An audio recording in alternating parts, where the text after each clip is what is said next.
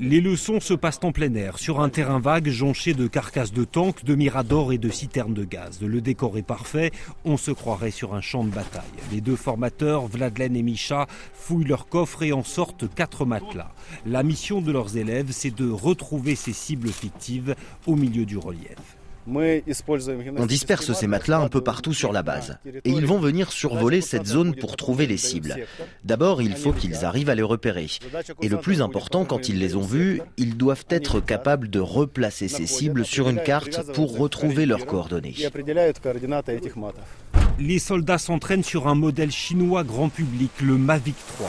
Prix de vente 3500 dollars, c'est le drone de reconnaissance le plus répandu sur le front du Donbass. Un petit quadrimoteur à hélice, 40 cm d'envergure, commandé à distance grâce à son écran de contrôle. Première prise en main pour cet officier qui n'a jamais piloté. Ça me fait flipper, j'ai peur de le casser et j'ai peur de le perdre. En réalité, il s'en sort très bien. Avec sa manette très proche d'une console de jeu, l'oiseau s'apprivoise en quelques heures. Mais le nerf de la guerre, ce n'est pas le pilotage, c'est la navigation. Prendre une carte et savoir dire je viens de survoler une cible au nord de ce pont, à côté de cette route, ça ne s'improvise pas. Pas mal de mes contacts, qui étaient montagnards ou randonneurs avant la guerre, connaissaient les cartes topographiques, savaient s'orienter par rapport au relief. Et ils ont pu mettre ce savoir-faire en œuvre en entrant l'armée. Mais pour former un bon pilote de drone à partir de rien, il faut plusieurs mois sur le champ de bataille.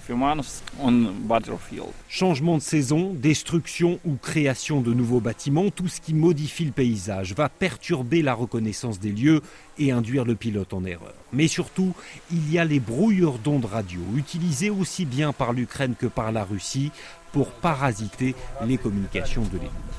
Ici, on est sur une base sensible. Il y a un brouilleur d'ondes radio. Si on dépasse 150 mètres d'altitude, on entre dans le champ du brouilleur. On perd le signal GPS. Ça veut dire que les élèves vont devoir s'orienter juste avec les yeux. Et c'est exactement ce qui va leur arriver sur le champ de bataille. C'est pour ça que c'est hyper important qu'ils apprennent la navigation visuelle. En moyenne, les militaires suivent 4 jours de formation. C'est le minimum vital avant d'être lancés sur le front. Vincent Souriau, de retour de Kramatorsk, RFI.